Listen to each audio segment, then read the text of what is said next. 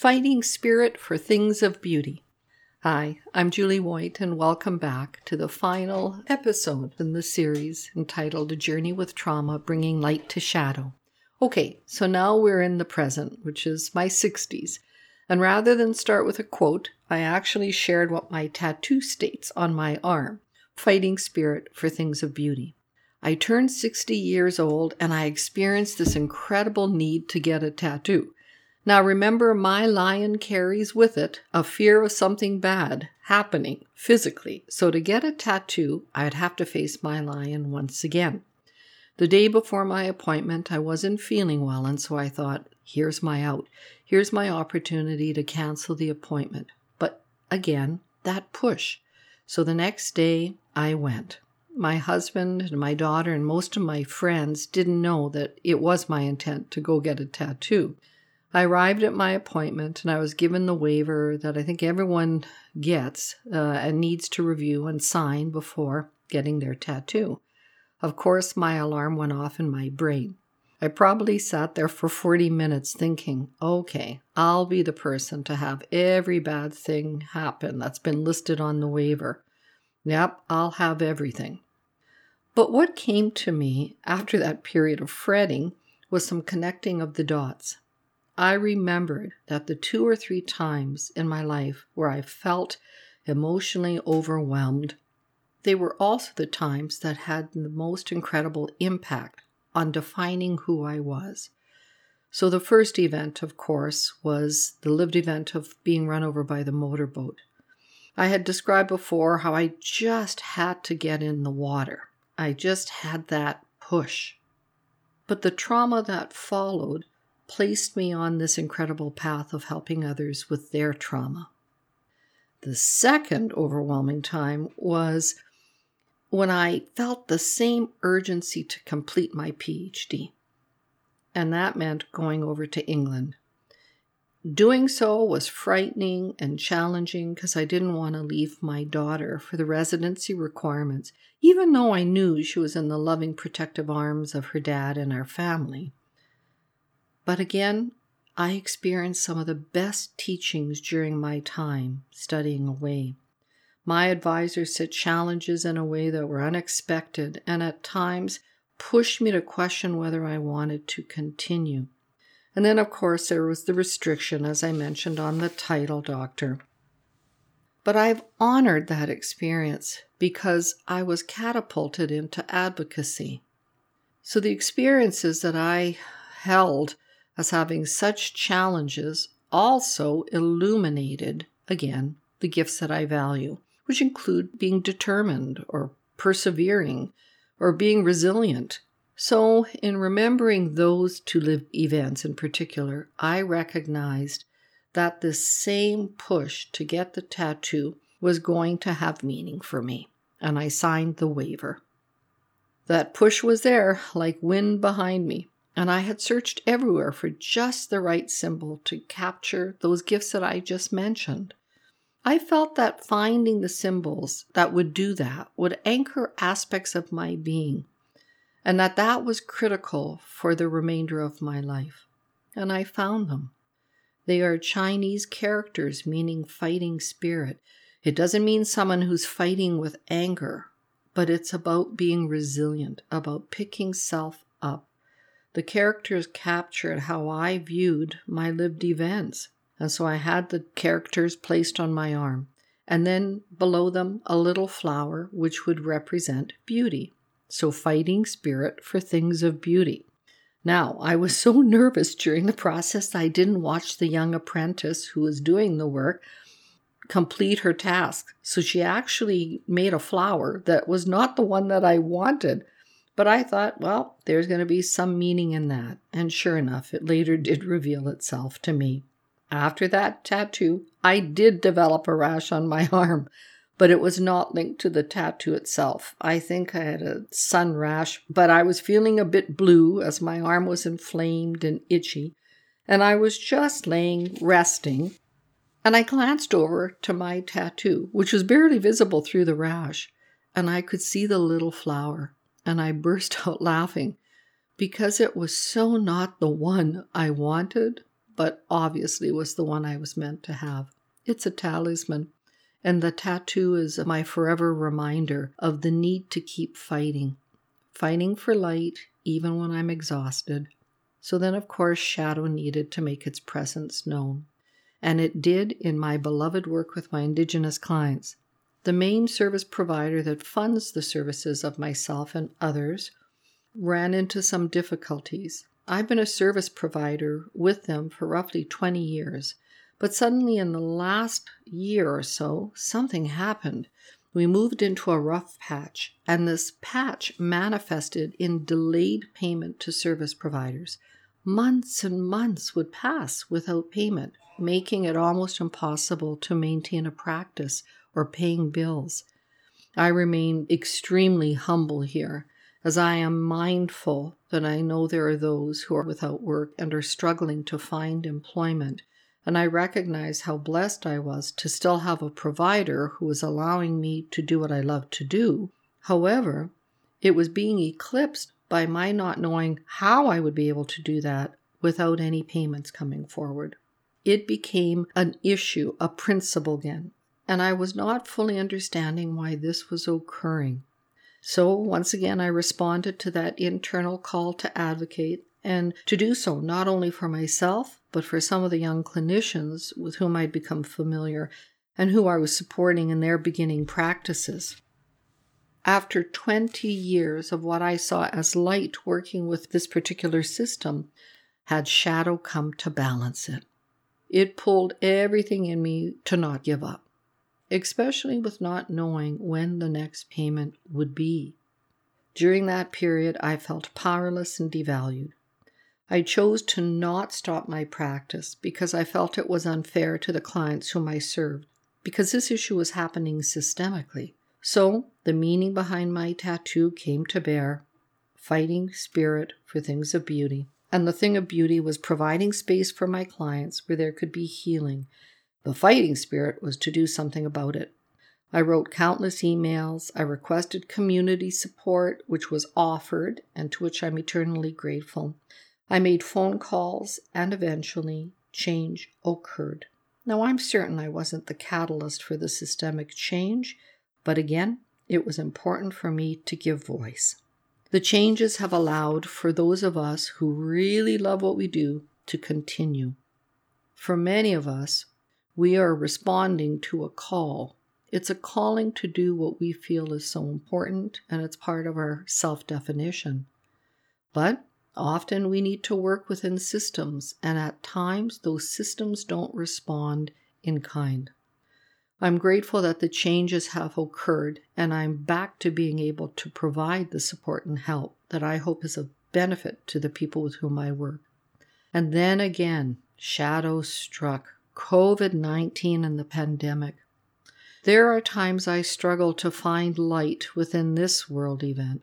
From a trauma perspective, this can be a new trauma, and for many of us, trigger previously rooted ones.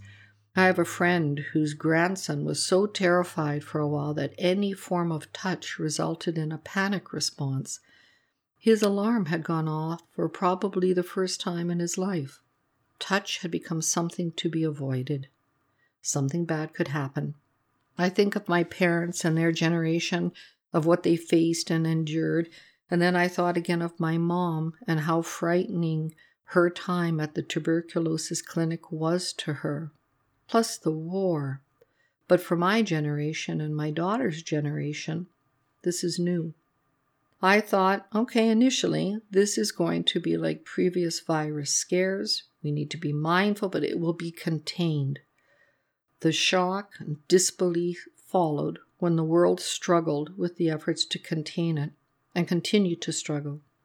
So I have to look deep to see where I could find light in this. I not only search for it, but I also ask my clients, with whom I now hold telephone sessions, what light they were able to honor it throughout this. Eventually, for me, the light that I saw was it illuminated the gift of humility. I had thought in no way would our world face what it was now facing, so it reminded me to remain humble to the things that are bigger and may be bigger than us. And then gratitude, my favorite. Overall, I see myself as a pretty grateful person. Every night, just before I fall asleep, in a couple of my nighttime rituals, I say good night to all the people whom I've known in my life who have passed on. And I do so as each name comes to me, I can see them in my mind's eye. And then I give gratitude. I'm grateful for the things that are happening in my world and again of surviving extreme battles with shadow.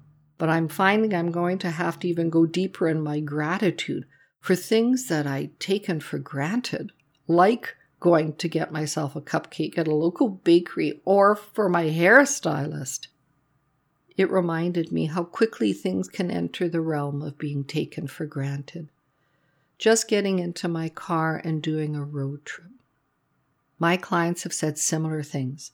They have talked also of the teachings of humility, of love, and then another full circle occurred. In being human, at the time of the pandemic, we're going to experience the fear, the worry, the uncertainty, and yet it's so very important that we also recognize its gifts. I know, like so many, again, we have felt frustrated and blue, and we can show signs of being out of balance. But I think, again, that way of honoring those things of light, of gratitude, can help bring a little bit of balance to it. But I was reminded how we can be out of balance by an event that occurred. I think it was early in the pandemic, and I was upstairs in my bedroom, and I heard an individual outside who was in his truck. He was clearly angry and he was swearing. He was using every profanity imaginable with his window rolled down. I was very aware that he was doing this in front of a home where I knew two little children resided. I became furious. There's the fighting spirit. It presented itself. So I ran down the stairs, opened my door, pretended I was rifling through my mailbox, but all the while glaring at him, hoping that my shaming look would provide him a teaching and he would somehow again control himself and behave better to my standards, my ideal. I ran back upstairs.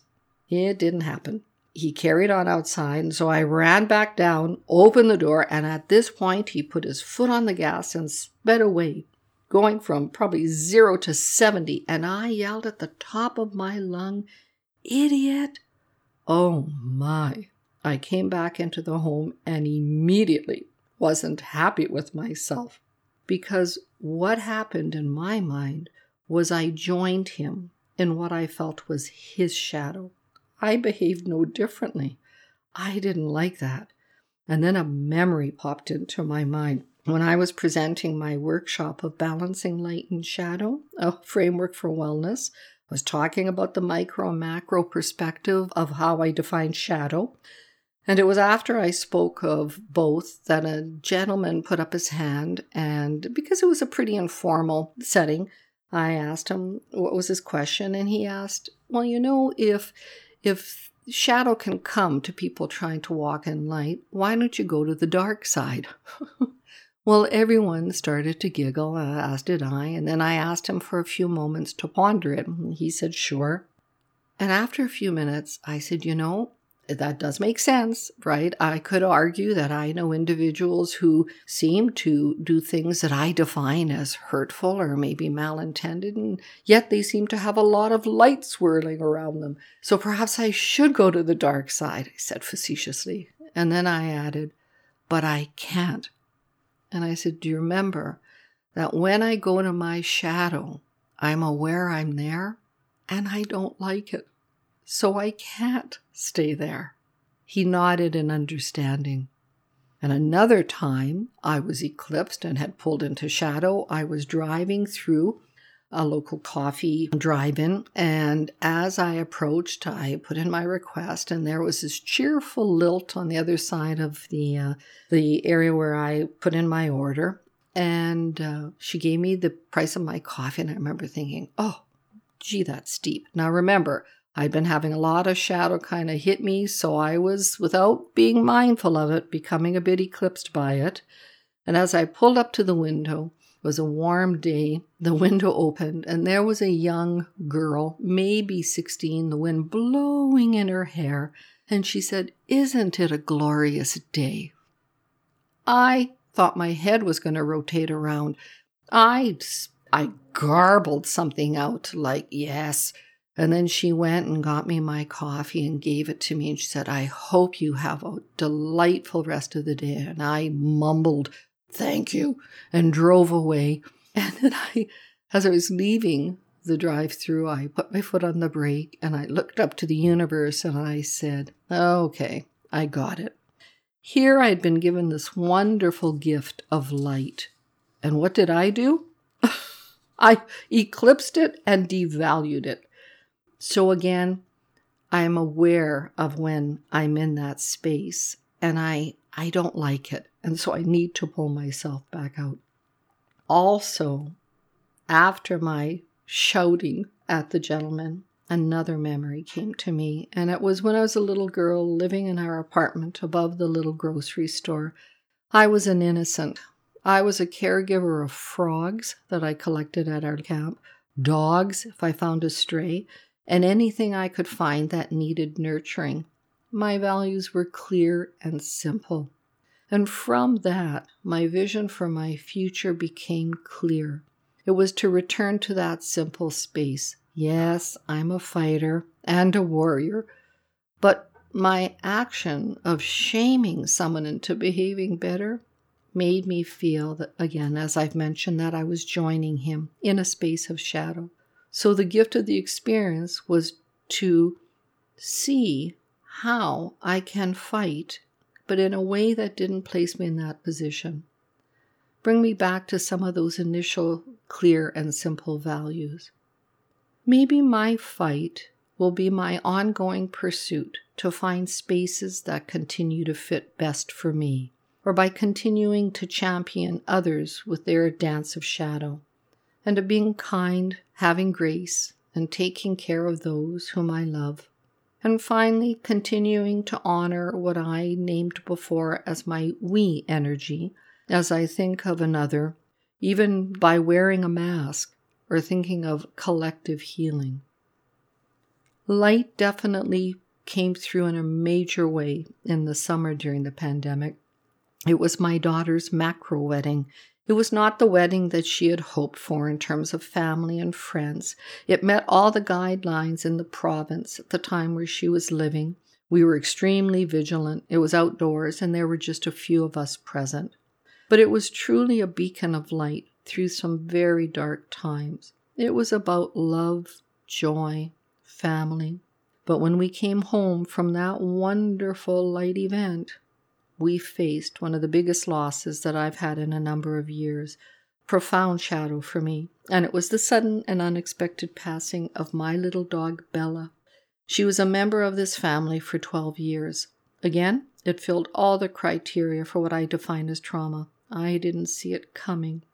I was playing ball with her at 8 p.m., and 12 noon the next day I was saying goodbye.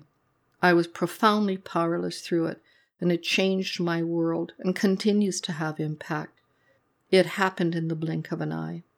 My husband shared something that brought some comfort to this profoundly painful loss. He said that always when a family or an individual gets a pet, that a contract is made and formed. And the contract held or holds that the owner caregiver would do just that would consistently and without waiver provide care and love. The pet, in return, would provide companionship, unbounding devotion, and loyalty and love. And at the end, we could reflect and see the contract was profoundly filled between Bella and my husband and I. I often thought that due to my trauma and my lie in bringing in themes surrounding death, that it was death that I had a difficult time with. I realized it's not so much the death, it's the love and my heart breaking. In the fall, light appeared again, and it stemmed from none other the election results in the United States. And again, this is shared with respect for all political views, but the change in leadership reflected, as I've mentioned before, value systems. And these new ones were more aligned to the values that I honor. I felt it created a better space, and so it did leave me with a sense of hope and of change. The circularity between light and dark is happening all the time. And so this podcast again comes as my contribution to light. These episodes capture just the proverbial tip of an iceberg with my dance between light and shadow. I actually had two other life threatening events and regular health scares, along with countless experience of shock, powerlessness, and or woundings. But I found that the strategies I've shared always return to help me move forward, to help me cope, to hang on, and finally to grow.